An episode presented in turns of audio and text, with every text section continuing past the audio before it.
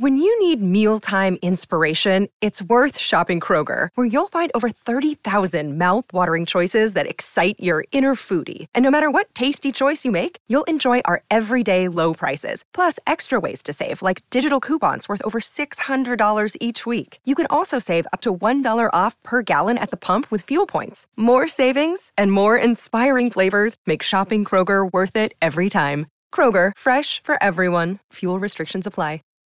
Save big on brunch for mom, all in the Kroger app. Get 16 ounce packs of flavorful Angus 90% lean ground sirloin for $4.99 each with a digital coupon. Then buy two get two free on 12 packs of delicious Coca Cola, Pepsi, or 7UP, all with your card. Shop these deals at your local Kroger, less than five miles away. Or tap the screen now to download the Kroger app to save big today. Kroger, fresh for everyone. Prices and product availability subject to change. Restrictions apply. See site for details. This episode of Writing Excuses has been brought to you by Audible. Visit audiblepodcast.com slash excuse for free trial membership. This is Writing Excuses, Season 4, Episode 5. D- James Dashner's Lessons on Pacing. Yeah. Wait a just, What's your problem? That's my line. You're I'm not that smart. And anyway, um, we're just going to move right on ahead. Um, today we have special guest star James Dashner, author of The Maze Runner. James, Yeah. Thank you. Thank We you. are live. We are Washington live. University, everything here at Brigham Young University. yes, we are. Um, and James has uh, consented to join us. He is a fantastic writer whose books I have read and loved. He has also been selling a ton of copies lately, um, and deservedly so. The Maze Runner has been selling through the roof. It is a great YA dystopian um, science fiction. Thank you. I appreciate that. Yeah, checks um, Consent in the mail, right? We get paid and he doesn't. Yes. So, um, James, we're going to pitch a lot of these things at you All right. because you're the one who said, I want to do a podcast on pacing. What did you mean? Why did you say that? Well, Brandon, this is the reason why. Because I get asked about this a lot about how you pace in a book, how you structure a book to really make the reader fly through it. And it's something that I consciously work on. I, you know, story is always most important, but I also think about how it's structured in terms of chapters, in terms of when I reveal things. Uh, Okay, so you're using your structure Yes. as part of your pacing. Yes, absolutely. So, what, what, what tips can you give to our listeners to do that well? How do you use it? What tricks do you use? Okay. Um, well, Let's who call them techniques instead of tricks. techniques? Okay. we will call them techniques, but they're really tricks. okay. Tricks work. I don't know. I, I love to end chapters with things that make you want to read the next one. Now, Okay. this is something A $20 bill? that works. I haven't tried that one, but I'm sure it does. Gets a little expensive. The publishers balked when I suggested that one to them. Yeah. You could afford it, but I couldn't. Uh, you know, this is something Wheel I've. of 20s. The Wheel of Fortune. So.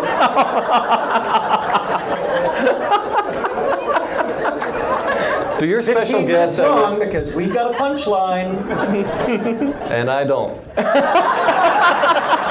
Uh, so do your special guests usually, you know, actually talk? Yeah. They're usually a little more aggressive than you. Come on. All right, I was just curious. Fast pace. fast pace. Okay. Keep it moving, keep it moving. All right, so I was born in 1972, and then I. Uh, no, all right. No, this is You're something. old. That's the most poorly paced lesson on pacing. I'm only three years older than Brandon Sanderson. Just You're almost as old as Howard. But I have way more hair, but that's the obvious joke. Okay. Uh, I don't know, it's about even. He's got it on the chin. For, for those of you not benefiting from the video feed, I have a big frowny pout on my face right now. Okay, let's actually let James talk. And Sorry. I have a beautiful palette of hair. Or, not palette, what's the word? That's on your mouth? The roof of his mouth is furry. okay, okay, seriously now. All right, all right. We're doing uh, exactly what we complained about in our intro. Yes, we are. James, I- okay. keep it snappy. I am about to blow your mind. Okay. This is something I have matured in in my writing from Okay. when I started to now. I used to like to end chapters with things that would trick you into reading the next chapter, like, he opened the door and he gasped. Right. Okay? But that is really a cheap trick and it's not good writing. Now I try to do it more like I want to create something intriguing enough to force them to keep reading. So instead of that scene, I'll have them open the door and there's a wet cardboard box sitting on his doorstep Okay. and juice is oozing out of it or something like that. Okay. And he leaned over to pick it up. Right. So, so a little- Okay. something You, like you that. just blew my mind. I just blew your No, really, no. Um, that's awesome because I've actually tried to articulate that very same concept before. We've talked about how the thrillers that use these kind of these dirty tricks rather than good tricks or rather than techniques as they as they have been called um, really annoy me, and I've had trouble sometimes putting my finger on it. Um, the Da Vinci Code does this a lot. Uh, it dangles something in front of you, a little carrot of I'm going to tell you this eventually, but I don't. It's the false reveal. Yeah, Yeah. yeah, and, and, and as much as I liked some episodes of it, Lost does this a lot. Um, things that have to keep you going forever do this a lot, and it's it's really what they do is it's I open the door and saw, and in the next one it's like my mother and she said hello to me and blah blah blah blah, blah and then you get to the end of the chapter and then she revealed to me oh, something that I'm going to tell you later on. Oh, it's just the cat. Yeah, And yeah, it's just the cat. Yeah, and like to use a movie example, if if this was if Star Wars, well, it is a book, but if the movie was a book, or you know what I mean, when Luke or when Darth Vader reveals that he is Luke's father, okay, you could say, and then Darth Vader said something, and then make you read the next chapter. But it's so powerful when he says. Luke, I am your father. That should be strong enough to make you want to read the Right. next chapter. Rather than saying, Luke, I am your dot dot dot, and you're like, what, rutabaga? I mean, Exactly. Yeah.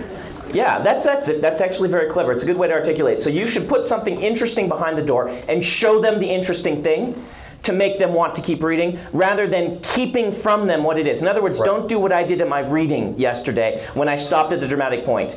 That was because it was going to spoil. Oh, yeah. Yeah. And, and, and let's point out that the two examples that James used, one of them was a mystery and one of them was a revelation. You can do either one as long as you're interesting. All right, how else can we use structure to help with pacing? Well, I think one just very small but obvious thing is chapter length. Okay. Now, I've had this argument with our good friend Shannon Hale. Okay. She thinks that chapters should be somewhat long because um, she thinks at the end of a chapter, the kid has an excuse to close the book. Okay. So you shouldn't have too many chapter endings. I Right. completely disagree as much as I love Shannon. I think if that kid ends a chapter and knows that the next one is really short, they'll think, ooh, I can just read one more. Right. So I am a huge fan of relatively short chapters. I don't like them as short as Dan Brown. So it's a uh-huh. can of potato chips versus a can of potatoes.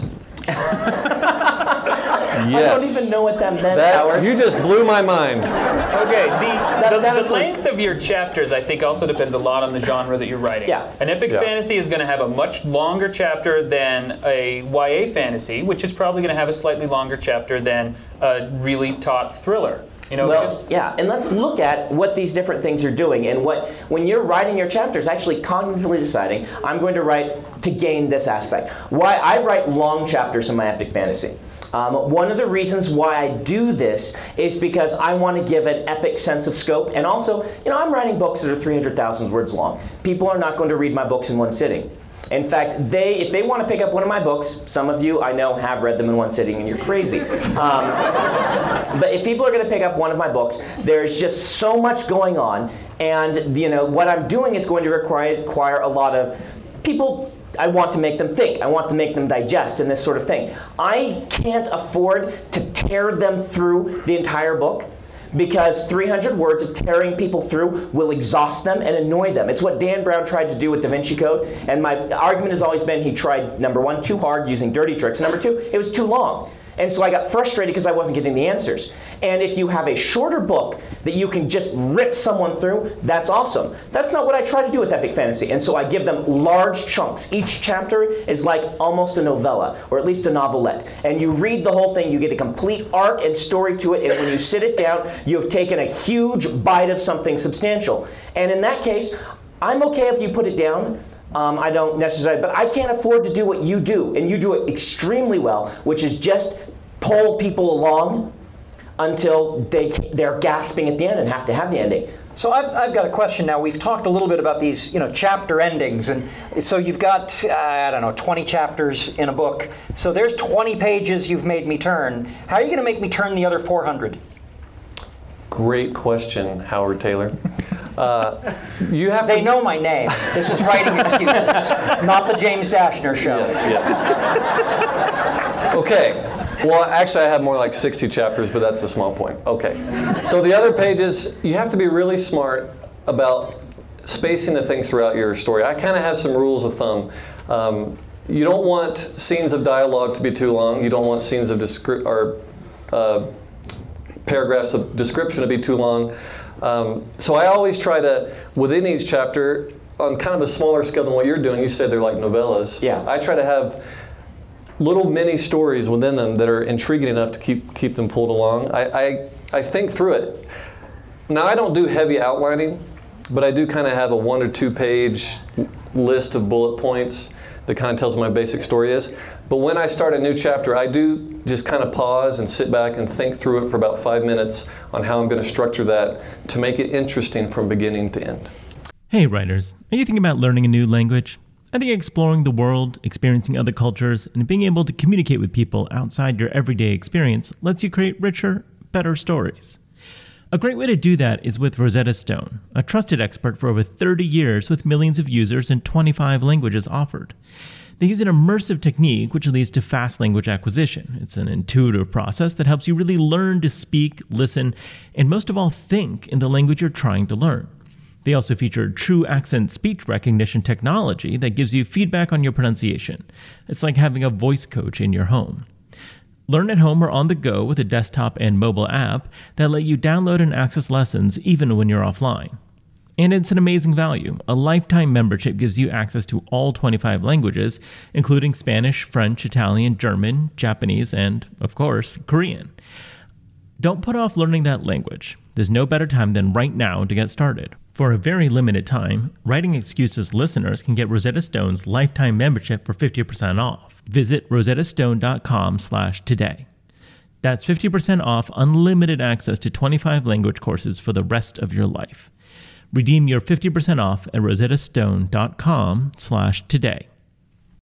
Save big on brunch for mom, all in the Kroger app. Get 16 ounce packs of flavorful Angus 90% lean ground sirloin for $4.99 each with a digital coupon. Then buy two get two free on 12 packs of delicious Coca Cola, Pepsi, or 7UP, all with your card. Shop these deals at your local Kroger, less than five miles away. Or tap the screen now to download the Kroger app to save big today. Kroger, fresh for everyone. Prices and product availability subject to change. Restrictions apply. See site for details. This week's episode of Writing Excuses is brought to you by Audible.com, and the book of the week we've chosen this week is Orson Scott Card's Ender's Game, which I can't believe we've never actually promoted, and he was the guest of honor at Life, the Universe, and Everything two years ago. Um, it is one of the greatest books ever written, uh, one of the best science fiction books ever written, and Audible has the audiobook of the special 20th anniversary edition, so go to audiblepodcast.com slash excuse and download a free book and you can download this one for free and try out their service. All right, we will go back to James Dashner now. Okay. Okay, we are back. Howard, we're talking about pacing and chapter length. You don't write chapters, you know, you have the daily strips. Some of them are longer than others, have more panels than others. How, how do you decide that? How do you decide when you do a supersize? Um, you know what? I, the, the driving force for me really is the punchline. And there are some times when I know that a, a chunk of story, I have to get out this chunk of story next, and it's too long to you know to get a punchline. It's too long. I'm not going to get to the punchline within one row of panels, and so uh, I need two rows or three rows of panels. I try to schedule those for Sundays because I want my Sunday installments to be big. I want my daily installments to be small. I hate drawing extra rows in the middle of the week because that means more work, and I'm a lazy cartoonist. Um, and and so so in in that sense, structure. The, the structure of the comic strip is really driving the way I build the story. But in terms of pacing, the punchline is the daily reward. You know, that's your treat for having read today's strip. Uh, if there's going to be a big reveal, unless the big reveal is inherently funny, and I try and stay away from those because they feel cheap. Um, in, unless the big reveal is inherently funny, I uh, I put the reveals, you know, panel two, panel one, um, and I you know move the story forward and then tell the joke at the end. Let me let me jump in here. on because revelations, okay, big reveals is an excellent way to pace the story. Okay, suspense, action scenes, fun stuff like that. That always works, of course. But also, I think a big reveal does has the same effect on a reader. And a specific example is I'm writing the third book of the Maze Runner trilogy, and I had two major revelations for like the beginning of the book. But I didn't want to waste them all in one punch. So I, I thought it out. I, in the first chapter, I give a major hint of one. Right. In the second chapter, I reveal the first one. In the third chapter, I reveal the third one. And I think it's really going to get people to start tearing through the beginning of the That's, that's a good idea. I mean, when you start thinking about this topic, when you start thinking about structure as a means of helping your pacing, there are all sorts of things that will occur to you. And some of them will end up working, some of them won't. Some of the things I've tried, you'll notice that um, this is a structure item on a, on a much smaller scale, the one sentence paragraph. How often do you use the one sentence paragraph? If you overuse it, it loses its impact. But if you use it just right, it can be like a zing of, wow, that means something, that one sentence, and your eyes will focus on it. Structure will do that. Short sentences, which you've kind of mentioned in a paragraph, will make people actually give a staccato feel to what's going on and a chaotic almost feel to it. Um, if you have short paragraphs, that will actually speed things up. The short paragraphs don't have to have as short as sentences as people think to have action sequences, but the short paragraphs will tear them through. Yeah, white space. People love white space. Yeah. mhm. Now, now uh, when you're talking about uh, the pacing of an entire novel, of the long form, uh, the way I do this is I like to look at all the different elements that are going to be big, that are going to have an impact. And those are things like the introduction of a mystery. What's the seeping box on the, the porch? Um, you know, the revelation of something. Um, and also horrible things that happen. You know, when the character gets punched in the face. You know, when bad things happen, and then find those and space them out. And don't have all of the introductions of mysteries right next to each other. Right. And don't have all of the bad things right next to each other. Spread them out nice and evenly so you get, you know, something interesting at a pretty good clip, but something interesting in a different way. Okay. Um, also, spread out the climaxes. This is one of the things I had to learn. Now, sometimes you want to overlap climaxes. This is again is a formatting thing. If everything is coming at you, it, it, it increases the sense of urgency and chaos.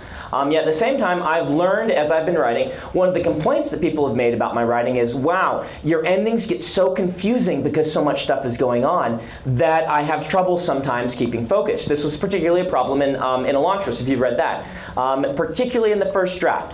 The one that came to press, I, I'm pleased with. I think I did it did all right. But Dan read the original. Yeah, Elantris is where we coined the term the Brandon Avalanche, which was the last two or three chapters of every Brandon novel. At the time, was you know 27 climaxes of all these different plot threads, and he doesn't do that anymore. Yeah, I've learned to try and stagger them. Now, sometimes it's appropriate to bring a lot of things to head at the same time, but I've found that if you can take different viewpoints and, um, and can stagger their climactic events, particularly in epic fantasy like myself, the structure then will actually help the whole book feel better paced. You could look at it like a, a television show you like a lot. Say, Right. if you love Lost, there is a certain power to having to stop after an episode and sit there and think about it for a while. Yeah. If you could literally just watch it continuously for hours and hours, it would lose some of its effect. You know, I did that with the first season of 24, um, and I was super saturated. I mean, um, by the end, I was not able to be appreciating it as much because 20, uh, 24 does this sort of pull you through thing, and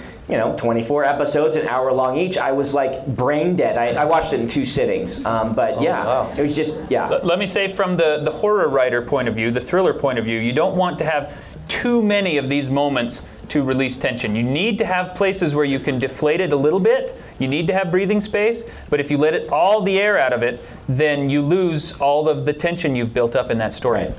A simple pacing trick that uh, I've, I've observed in, in other people's writing, it doesn't really apply to me, is uh, tagless dialogue. Um, because you know, by dropping off the said or exclaimed or the you know whatever those little isms are. Dean at Koontz is really good at that. um, yeah, just just the straight dialogue. Now, in order to pull this off, your characters' voices have to be well enough established that we can tell who's talking. But by doing that, you are putting less words on the page, but putting just as much content down and dragging the reader through the conversation. I think much more quickly, and it's it, it just flies. All right. Um, well, we want to end with a writing prompt, and I think we'll go ahead and use James Dashner's um, wet box writing prompt.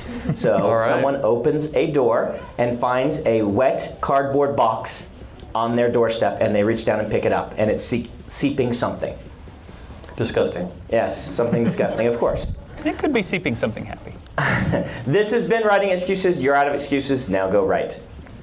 Support for this podcast and the following message come from Corient. Corient provides wealth management services centered around you. They focus on exceeding your expectations and simplifying your life. Corient has been helping high achievers just like you enjoy their lives more fully, preserve their wealth, and provide for the people, causes, and communities they care about. As one of the largest integrated fee only registered investment advisors in the U.S., Corient has deeply experienced teams in 23 strategic locations. Corient has extensive knowledge spanning the full spectrum of planning, investing, lending, and money management disciplines. Leverage Corient's exclusive network of experts to craft custom solutions designed to help you reach your financial goals, no matter how complex they may be. Real wealth requires real solutions. For more information, connect with a wealth advisor today at corient.com. That's C O R I E N T.com. Corient.com. When you need mealtime inspiration, it's worth shopping Kroger, where you'll find over 30,000 mouthwatering choices that excite your inner foodie. And no matter what tasty choice you make, you'll enjoy our everyday low prices, plus extra ways to save, like digital coupons worth over $600 each week. You can also save up to $1 off per gallon at the pump with fuel points. More savings and more inspiring flavors make shopping Kroger worth it every time. Kroger, fresh for everyone. Fuel restrictions apply. Save big on brunch for mom, all in the Kroger app. Get 16 ounce packs of flavorful Angus 90% lean ground sirloin for $4.99 each with a digital coupon. Then buy two get two free on 12 packs of delicious Coca Cola, Pepsi, or 7UP, all with your card. Shop these deals at your local Kroger, less than five miles away. Or tap the screen now to download the Kroger app to save big today. Kroger, fresh for everyone. Prices and product availability subject to change. Restrictions apply. See site for details.